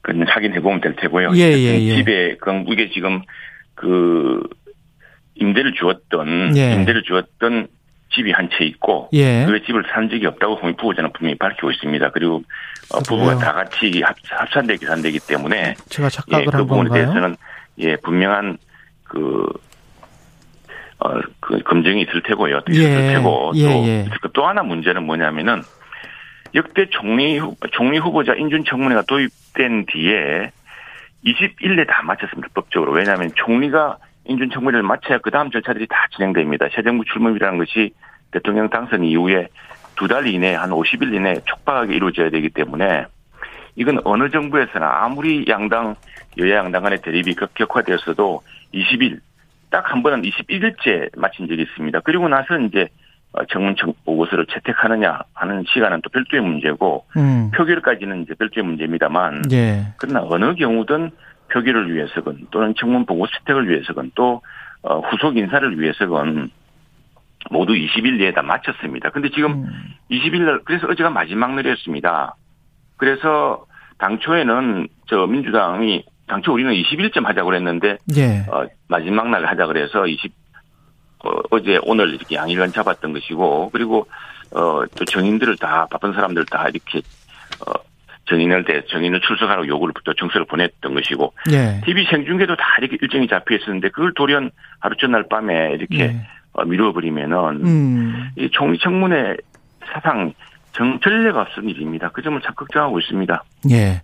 그 의원님 말씀은 충분히 이제 전달이 됐고요. 그, 네네. 저, 어, 팩트 확인은 해야 되기 때문에 그 말씀 네네. 뭐, 그 KBS 취재 결과 제가 했던 말은 맞는 말이고요. 그러니까 부인 최 씨 명의로 여의도 3부 아파트 28평, 24평을 잇따라 두 채를 매수를 했었고요. 어, 후보자, 그게? 예, 후보자가 30살에 역삼동 33평 을 강남 입성했고 하버드 유학 시기에 34살 압구정 현대 아파트 48평 매수. 이게 KBS 단독 보도로 나갔었던 기억이 있어서 제가 말씀을 드렸었던 것이고. 확인해 보겠습니다. 예, 예, 예. 그리고 예 그렇게 확인이 된다면은 예, 예, 예. 이미 다 알고 있다는 사실이지 않습니까? 근데 예. 어떤 부동산론에 그래서 또 다른 뭐가 있을 거라고 생각한다면 음. 만일 그게 후보자가 거짓말을 한다면은 음. 그건 거짓말은 또 문제다. 별도의 문제고 심각한 맞습니다. 문제죠. 예 그런 아까- 부분은 저희가 따지겠습니다. 따지는데 예. 지금 어, 제가 알기 있기로는 예. 후보자가 지금 그 강북의 집 한 채, 음. 그한 채 외에는 그걸 임대를 주고 다른 집에 살고 또 외국 근무를 하고 했었지 그 집을 사고 팔고 하면서 어, 이, 저, 어, 이제를 한 적이 없다라는 사실을 어, 저는 예. 들었기 때문에 했는데 그건 그 문제에 차이가 있다면은 그걸 예. 검증하면 되는 것이죠. 그러나. 예. 말씀드렸다시피 부동산원에 그 이제 그걸 볼 수 없다 그랬는데 볼 수 있습니다. 다 그런 사실을 음. 이제 또 확인할 수 있기 때문에 더 이상 민주당 음, 간저 청문위원들로서는 그걸 이유로 음. 청문회에 불참해서는 안 되겠다 이런 말씀이고 간절히 정말 호소합니다. 와서 예. 이제 에, 잘못된 건 잘못된 것대로 정말 따져 물어야죠. 무리한 요구를 한 것도 있는 것 같은데 그 일부 주장 있지 않습니까? 민주당의 일부 네. 주장 중에 이제 김앤장 네. 활동 내역이랄지 네네. 후보자 배우자의 그림 판매 내역 이런 거는 음. 국민들도 관심이 있지 않을까요? 예, 그림 판매 내역에 대해서는 이게 네. 왜 그림 판매 내역이 왜 드러나냐면은 다 세무 신고를 했기 때문에 그렇습니다. 세금 신고를 했기 때문에. 네. 아, 그렇군요. 세금 신고를 하지 않았다면 몰랐겠죠. 예. 그림 판매 내역이 후보자 배우자의 세금 신고 내역이 있으니까 나온 것이고 만일 후보자가 배우자가 그 신고 내역 이외에 음. 뭘 팔았다 그런다면 또 문제가 있겠지만 그 책 팔고서 또 고백 저 그걸 어 밝히지 않았습니까? 그리고 이 후보자가 서울대 미대를 나오고 나름 중견 작가로서는 저 미술 쪽에서는 이름이 좀 알려져 있던 분이라고 합니다. 그런데 이제 공직을 어, 남편이 가족이 공직을 하니까 예. 그림을 그렸지만 일제 판매를 하지 않았고요. 음. 예, 그런 점은 뭐 명명백백하게 사실이 드러날 것이기 때문에 예. 거기에 대해서 만일 이 밝히지 않고 신고하지 않은 내역이 있다면 그건 따지면 되고 지금 그 그림이 거래되었다는 사실 자체가 본인이 신고했기 때문에 이렇게 나타나는 겁니다. 예.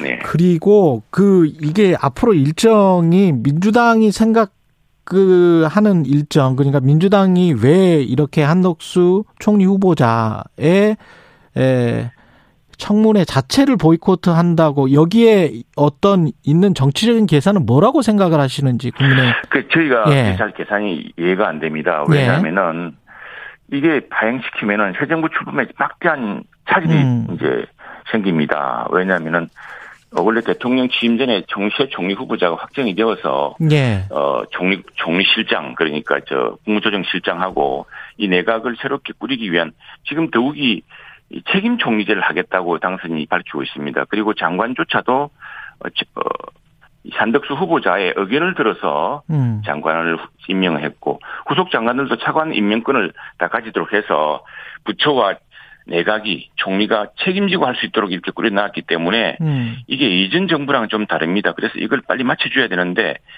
예, 그 자체에 관심이 없, 없는지 아니면 그 자체를 발행시키려고 하는 것인지 음. 모르겠습니다만 자료 제출만 보더라도 지금 자료 제출도 높습니다. 1,100건에 가까운 자료 제출을 요청했음에도 불구하고 할 수 있는 조치는 다 했음에도 했고 과거에 정세균 총리 당시 후보자 당시에는 그 제출률이 한 50%를 조금 넘었습니다. 그럼에도 불구하고 저희들은 청문했거든요. 그렇기 때문에 더욱 이분이 어, 여러 차례 청문회를 거친 분입니다. 특히 국무총리로서 노무현 정부 당시 참여정부 당시 국무총리를 하실 때는 저희 당도 혹독하게 검증을 했고요. 그래서 또 그동안에 예, 근데 이런 것도 있습니다. 참여정부 당시 회의록 일체를 달라라는 요청도 음. 있습니다. 예. 참여정부라는 것은 민주당 정부를 이야기하는 것인데 그 민주당 정부 당시 회의록이 왜 청문회에서 문제가 되는지는 이해할 수가 없습니다. 특히나 그걸 왜 민주당 의원들이 요구하면서 그걸 이유로 자료 제출 부실이다고 이야기하는 것은 좀 심하지 않나 생각이 듭니다. 어쨌거나 음.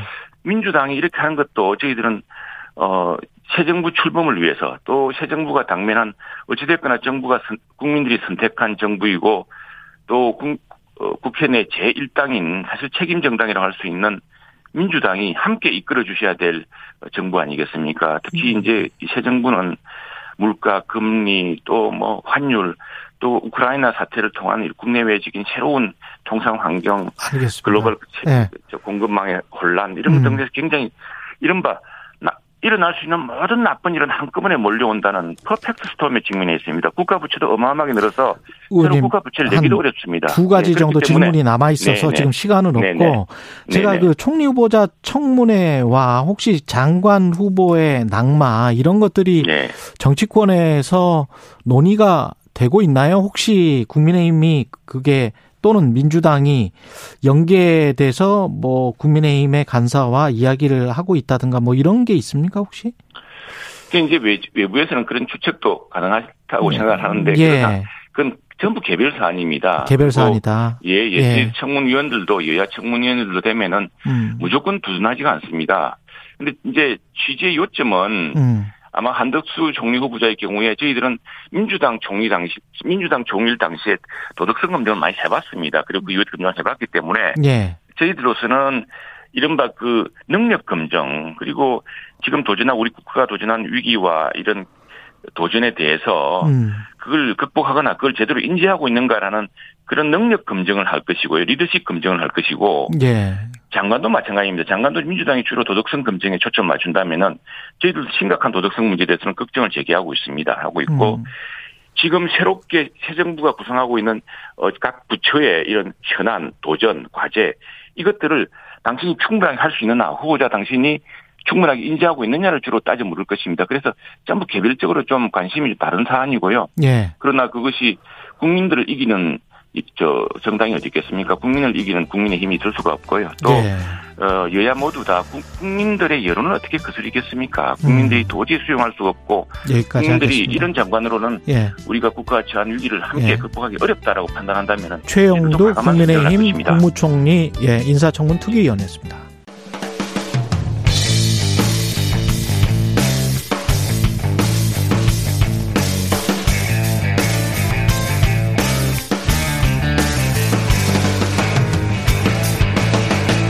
최경영의 최강 시사. 최강 시사 김호기의 사회학 카페 어서 오세요.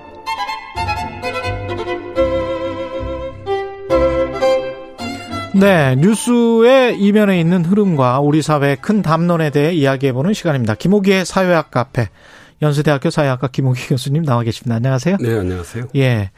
청문회 전국이 아주 뜨겁습니다. 지금 저 여야 의원 한 분은 후보시군요.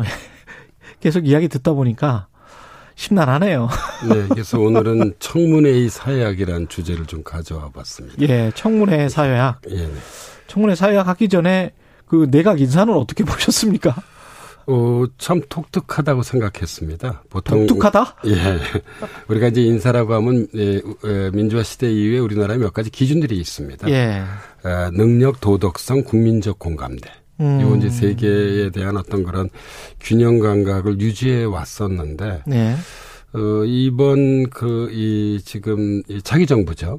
예, 윤석열 당선인의 경우는 이 가운데, 에, 이 능력만을 좀 이, 철저히 우선시하는 인사를 단행했습니다. 예. 이게 뭐 이제 능력주의 인사라고 볼 수 있는데요. 음. 어, 물론 뭐 그 능력이 증명된 건 아닙니다. 음. 이제 일을 맡아본 다음에야 이제 능력이라는 게 나타나는 것이니까요. 그래서 좀 이 앞선 정부들하고는 좀 그 다른 다르다. 네 그런 좀 생각을 좀 하지 않을 수 없었습니다. 능력 조독성 국민적 공감대 그 중에서 이제 도덕성과 국민적 공감대 가지고 사실 언론에서도 여론에서도 많이 이야기했었던 게 계속 이런 거였잖아요. 예, 맞습니다. 예, 예, 예. 네. 예. 그럼 이 예. 윤석열 당선인만의 어떤 고유한 색깔인 건가요? 능력주의라는 것이? 어, 저는 뭐 현재로서는 그렇게 볼 수밖에 좀 없을 것 같습니다. 예. 그래서 어, 이 현재 인수위 측에는 이제 유능함이라고 이야기를 하잖아요. 예. 근데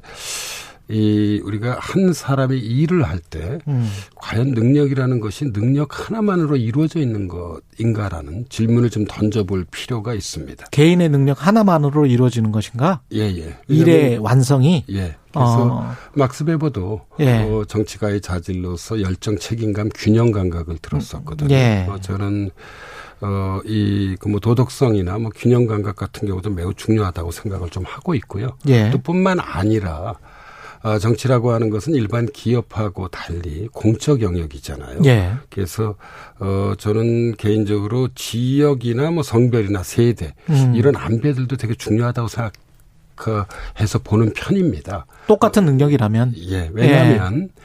어 이게 지금 이 사적 영역 음. 다시 말씀드리자면 시장이나 기업은 아니잖아요. 그렇죠. 정치라고 하는 것은 예. 공적 영역인데요. 음. 그래서 이 인사청문회라고 하는 그런 근본적 이유를 좀 다시 생각해 볼 필요가 있는 것 같아요.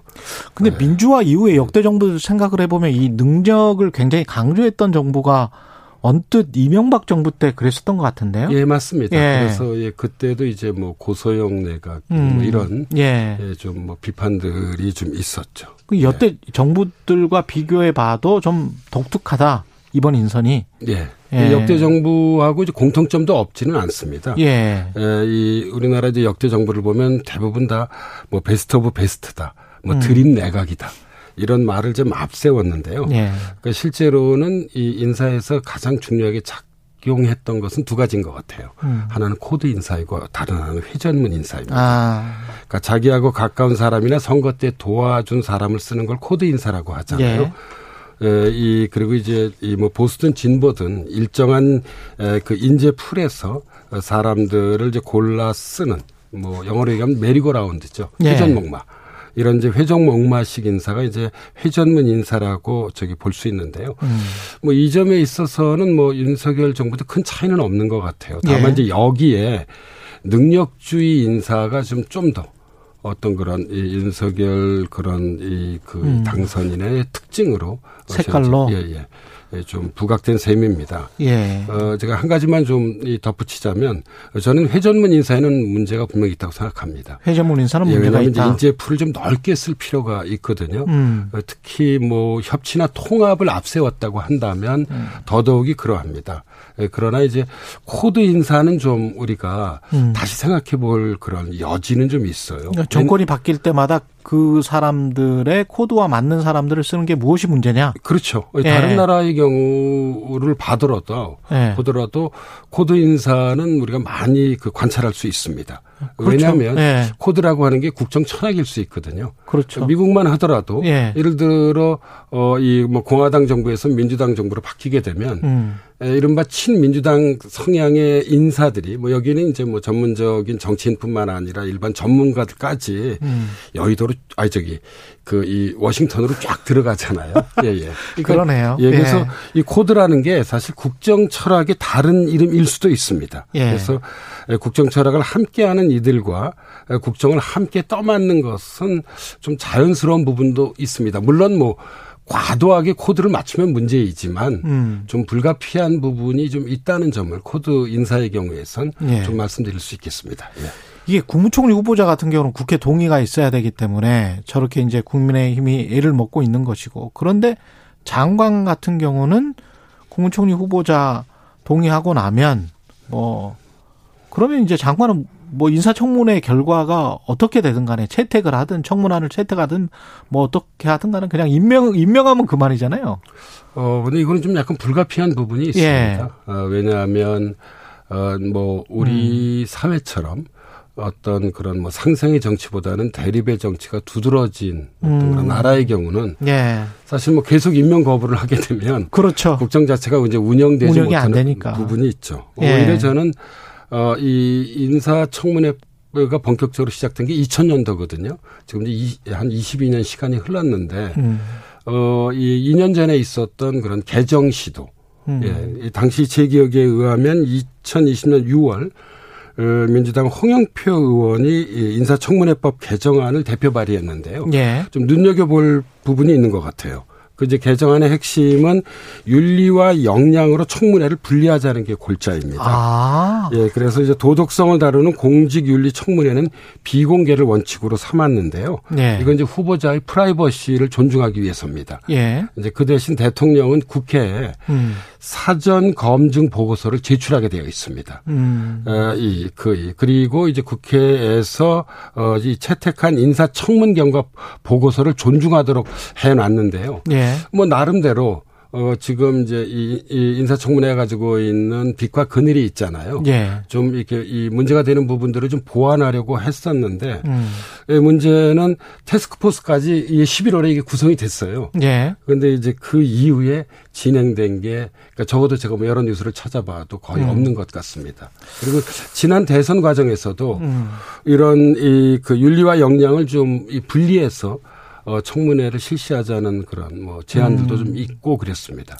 예. 어떻게 보면 그게 합리적이었던 아니었던 것 같습니다. 그, 그죠? 이 저는 뭐 인사청문회 제도는 사실 민주주의의 한 진전이라고 생각을 하고 있습니다. 음. 예. 이게 민주주의라고 하는 게 기본적으로 국민이 주인이고 음. 어뭐 대통령이든 장관이든 국회의원이든 다 대리인이잖아요. 그러니까 대신 일할 사람이 어떤 사람인지 자격이 있는 사람지에 대해서 국민들이 당연히 알 권리를 가지고 있습니다. 그렇죠. 사실 예. 알 권리로서의 인사청문회이거든요. 근데 문제는 그러네요, 이제 그러네요. 예. 이게 좀 부작용이 있는 경우가 문제인데 음. 예, 지금 이 홍영표 의원의 안은 음. 이런 좀 부작용을 좀 줄여보자는 그런 뭐 나름대로 좀 의미가 있는 안이라고 생각을 했었는데 예. 더 이상 진행되지는 않았습니다. 예. 이 국민 눈 높이에서 어떤 최소 기준 이런 사람이 장관이 돼야 된다, 총리가 돼야 된다 이런 기준 최소 기준이 있을까요? 이, 이, 뭐, 윤석열 현재 정부에 국한시켜 보자면. 예. 아, 이, 그 윤석열 당선인이 내걸었던 저는 공정과 상식이 아. 최소 기준이 돼야 할 것 같습니다. 이 공정과 상식이라고 하는 것을 좀 영어로 말씀 드려서 좀 죄송합니다만 저는 일종의 센스. 음. 다시 말씀드리자면 감각이라고 생각합니다. 상식이 어떤, 예, 뭐 어떤 게. 공정하냐, 예. 어떤 게 상식이냐, 아니면 예. 어떤 게 정의롭냐.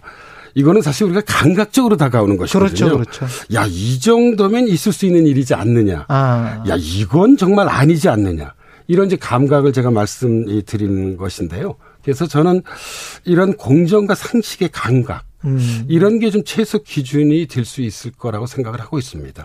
근데 네. 이게 자기 편이면 아 그 정도면 괜찮은 거 아니야라고 생각 그 정도의 허물이면 봐줘도 되는 거 아니야? 뭐 이렇게 생각을 하다가도 이- 이른바 이제 남의 편이면 아유 정말 심각한 문제가 있네. 이게 사람의 뇌가 이렇게 왔다 갔다 하는 거 아닙니까?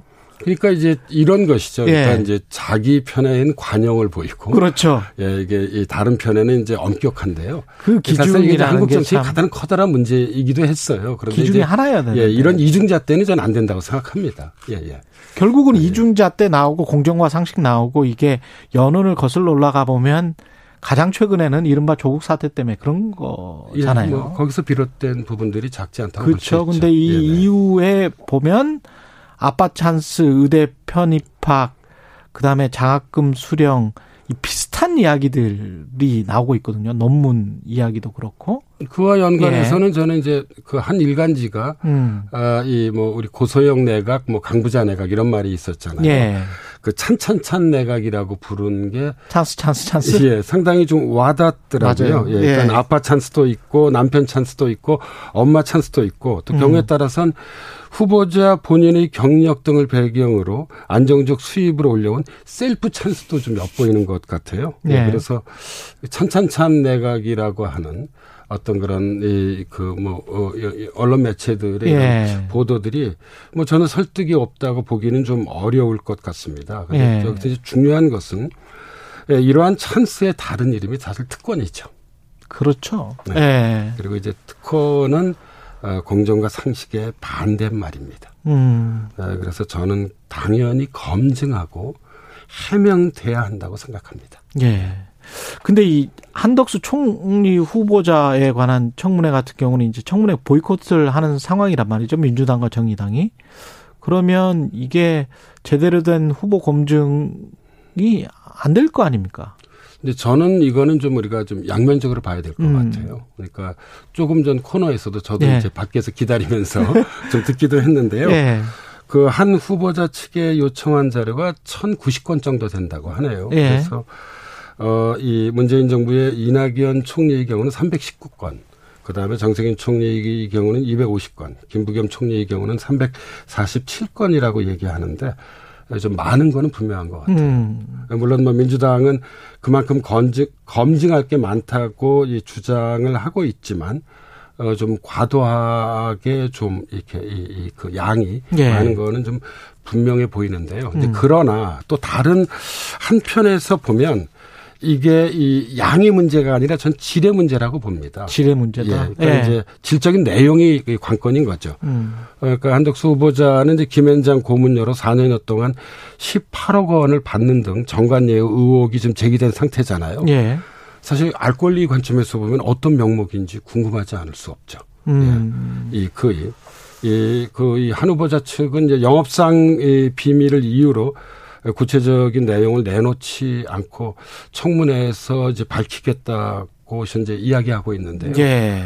어, 이 아무튼 국민들 입장에서 보면 예. 어, 뭐 당연히 이것은 예 국정을 총괄해야 할 그런 이그 총리 총리의 후보다. 대해서 예. 총리 후보에 대해서 어, 저는 뭐 국민들의 경우는 알 권리를 가지고 있다고 생각이 들고요. 음. 어 그리고 이제 또 다른 한편 어 이 그 한 후보자의 배우자의 미술품 판매 현황이나 재산 증식 관련 자료도 어, 이, 뭐, 제가 알고 있기로는 개인정보 제공 미동의를 이유로 좀 제출하지 이- 않은 것으로 어, 그렇죠. 현재 예. 보도되고 있습니다.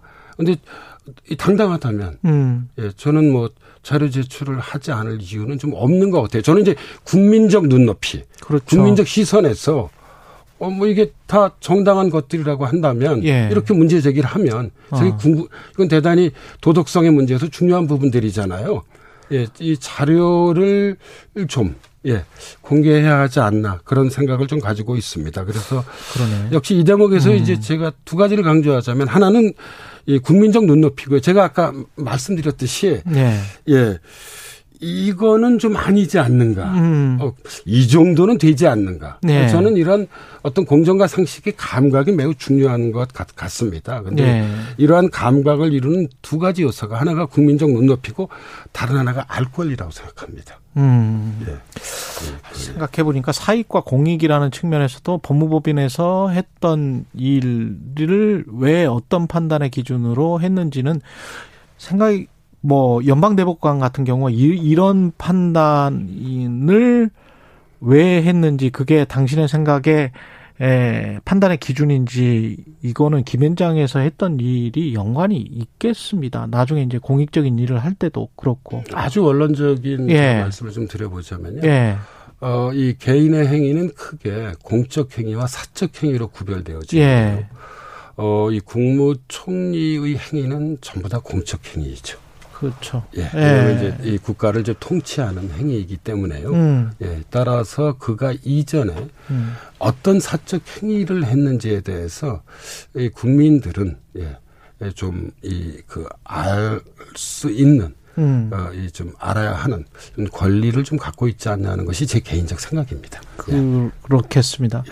마지막으로 근데 이제 그 야당이 된 민주당이 너무나 이제 국정을 뭐 마비시킬 정도로 인사청문회를 진행하면 그것도 또 역풍이 불 수도 있을 것 같고요. 어떻게 여야 모두에게 좀 당부를 해 주십시오. 어, 저는 이제 지난 뭐 2월부터 지금 이제 4월 말이잖아요. 이게 3개월을 보면 좀 이런 생각이 들어요. 보통 이제 우리나라에서 정권 교체는 에, 이세 단계를 통해서 진행되는 것 같아요. 음. 그러니까 대선 막바지에는 통합과 혁신을 막 강조합니다. 맞아. 어떤. 그랬었어요? 네, 그러나 이제 이제 두 번째 단계는 당선이 되면 아, 이 또 당선인은 뭐 이제 역대 모든 선거가 다 그렇습니다. 예. 국민 모두의 대통령이 되겠다고 선언합니다. 그리고 협치를 강조합니다. 그렇죠. 제가 보니까 프랑스 마크롱 대통령도 국민 모두의 대통령이 되겠다고 그래서 아주 좀 인상적으로 들렸는데요. 예. 예, 예. 예, 그런데 이제 세 번째 단계에 되면 이제 인사 국면이 열리게 되는 거죠. 아. 예. 그러면 이제 통합과 협치가 실종됩니다. 예, 그리고 이제 대립과 투쟁의 정치로 복귀하게 됩니다. 서로 갓길 가는. 예. 그래서 제갈 길 가는. 요 3단계로 이게 근데 이거는 이게 이 지난 뭐 2, 3, 예. 4월 뿐만 아니라 예. 민주화 시대가 열린 이후 역대 정부가 다 이 길을 걸었던 것 같아요. 근데 그래서 3단계가 가장 길어요. 예. 그래서 제가 보기 이렇습니다. 그러니까 예. 이제 이게 정치가 가지고 있는 저는 본래 그 이 정치에 내재되어 있는 뭐 예. 경쟁이나 어떤 그런 대립 같은 특성을 우리가 이 무시할 수는 없다고 생각합니다. 정치라고 음. 하는 건 한편으로 경쟁하고 다른 한편으로 이제 타협하는 게 정치이죠. 여기서 일방적으로 협치나 통합을 강조할 수는 없다고 생각을 하는데 그러나 검증은 검증이고 협치는 협치라고 생각합니다. 검증은 검증이고 협치는 예, 예. 협치다. 다시 말씀드리자면 예. 협치 없이 민주주의 없고 음. 저는 통합 없이 우리 대한민국의 미래 없다고 생각합니다. 그래서 정치권이 이에 대해서 좀 진지하게 예. 생각하고 고민할 필요가 있다는 것이 제 생각입니다. 여기까지 하겠습니다. 연세대학교 사회학과 김호기 교수였습니다. 고맙습니다. 네, 감사합니다. KBS 1라디오 최경룡의 최강시사 듣고 계신 지금 시각 8시 48분입니다.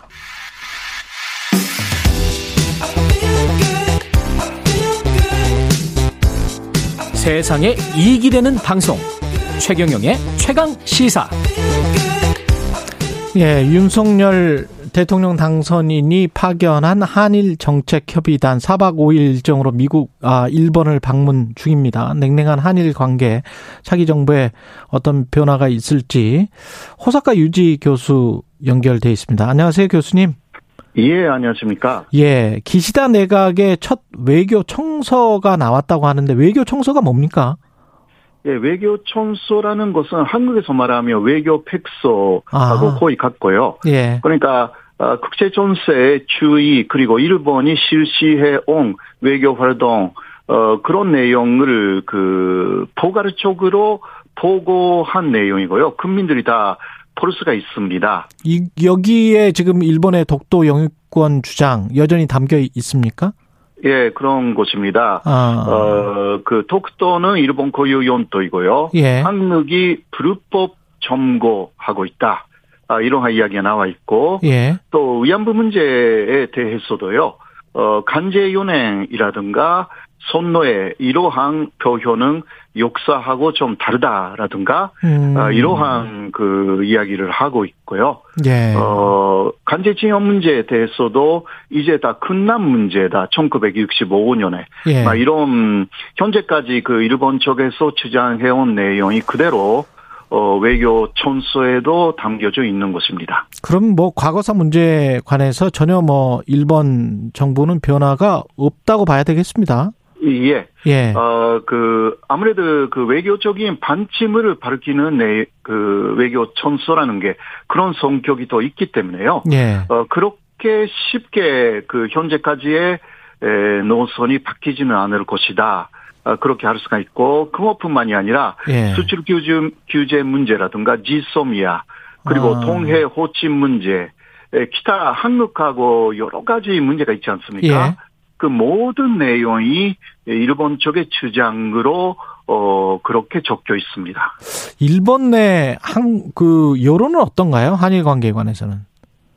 음그 어, 지금은 냉랭하다라고 냉랭하다? 할 수가 있습니다. 예. 예, 네, 그러나, 아, 그, 아베 전 총리가 그 매일같이 그 한국으로 피난한 그런 것은 없기 때문에 음. 조금 냉정하게 한일 관계를 보는 일본인들이 좀 많아지고 있다. 그렇게 알 수가 있고, 예. 이번에 윤석열 차기 대통령이 그 일본에 보낸 대표단에 대해서는 예. 어느 정도의 에, 기대를 갖고 있는 있는 분위기가 좀 있습니다. 기대감이 있다. 일본 내에서도. 네네. 예. 네네. 그러면 물론 좀그 반대 목소리도 있고요. 예. 어, 그, 전혀, 어, 바뀔 게 없을 것이다. 라는 의견도 있고, 예. 어, 그런 그 양쪽의 의견들이 그 나와 있는 상황입니다. 어떻게 생각하세요? 어떤 한일 관계가 좀 진전이 있을까요? 어떻게 보십니까? 차기 예, 정부에서? 아무래도 그, 먼저 한국 쪽에 에, 한일 관계 개선 의지가 상당히 강하다. 음. 그렇게 볼 수가 있고요. 예. 그리고 어제는 그 하야시 외상 그리고 어 하기우다라는 그 경제 산업상 그리고 키시노부라는 그 방위상하고 대표단이 회담을 했거든요. 어 그렇게 해서 그 한일 관계 개선에 에, 위기원을 교환한 다음에 일본 쪽에서 그러면 오늘 오늘이죠 바로 예. 에, 그 키시다 촌리하고 어, 만나기로 그렇게 에, 하겠다. 아, 그, 아, 만나기로 그 할 수 있게 만날 수 있게 하겠다. 이런 식으로 했기 때문에요. 예. 어, 사실상 그 지금 일본 쪽에서는 한국이 한일 관계 개선에 에, 위사가 강하다. 아, 그런 것을 감지한 것 같습니다. 예. 일본 쪽에서 이게 에, 뭔가 일본 쪽의 태도를 바꾼다라는 거하고는 좀 거리가 아, 모르다. 그렇게 에, 그래도 할 수밖에 없죠. 근데 이 과거사 문제가 해결이 안 되면 이게 양국 관계가 항상 되돌이표였기 때문에 어떻게 네. 보세요? 그냥 과거사 문제는 그냥 다 덮고 미래만 이야기하자 이렇게 갈 수 있습니까? 한일 관계가? 어, 먼저 그 한일 관계에 에, 현재 그러니까 어, 윤석열 차기 대통령 측에서도 보고 있는 것은 음. 군사 협력이라든가 이런 것부터 도르바그를 마련하겠다 아, 이것으로 좀 보입니다. 그러니까 그 한미 동맹 강화와 함께 에, 그 쿼드에 에, 그 참여하겠다라는 것이 이번에 그 대표단이 가서 쿼드, 일본 쪽에 예. 예, 쿼드 예. 어, 그러니까 어, 사개 국가의 협력체가 있지 않습니까? 그렇죠. 예. 예, 호주, 미국, 일본 그리고 인도 그렇습니다. 거기에 그 어, 초대를 해준다면 적극적으로 참여하겠다. 음. 그 조건이 좀 붙어 있고요. 예. 어 그러니까 어, 쿼드 쪽에서 한국을 초대해 준다면 적극적으로 참여하겠다. 이게 음. 윤석열 당선인의 그 스탠스입니다. 예.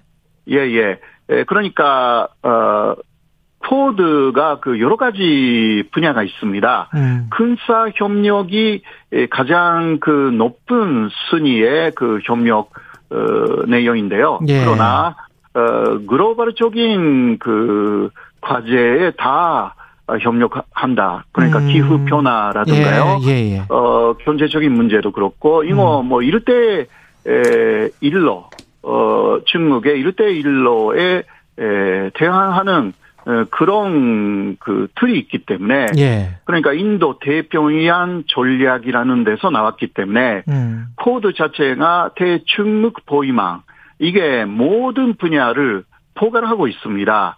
그래서 군사 협력이 에, 처음 어렵다면 기타 여러 가지 뭐 기후 변화에 대한 대책이라든가 음. 이러한 분화 아, 그 분과해가 더 있습니다 코드에요. 예. 그런 데부터 참여하겠다라는 것이 에, 그 윤석열 단선인의 에, 위사로 어, 일단 지금 보여지고 있고요. 음. 에, 그래서 쿼드 참여라는 것은 어, 일본의 과거사 어, 한일 관계 과거사 문제를 깊이 이야기를 하지 않아도 할 수 있는 부분이라서요. 아, 거기에서 돌파구를 마련하겠다. 예, 예, 예. 미국이 원하고 있고 예. 그래서 현재는 거기에서 좀 돌파구를 마련해가지고 음. 어, 윤석열 당선인의 에, 생각은 1998년에 에, 김대중 오부지 에, 음. 회담을 했을 때 그 아주 좋았던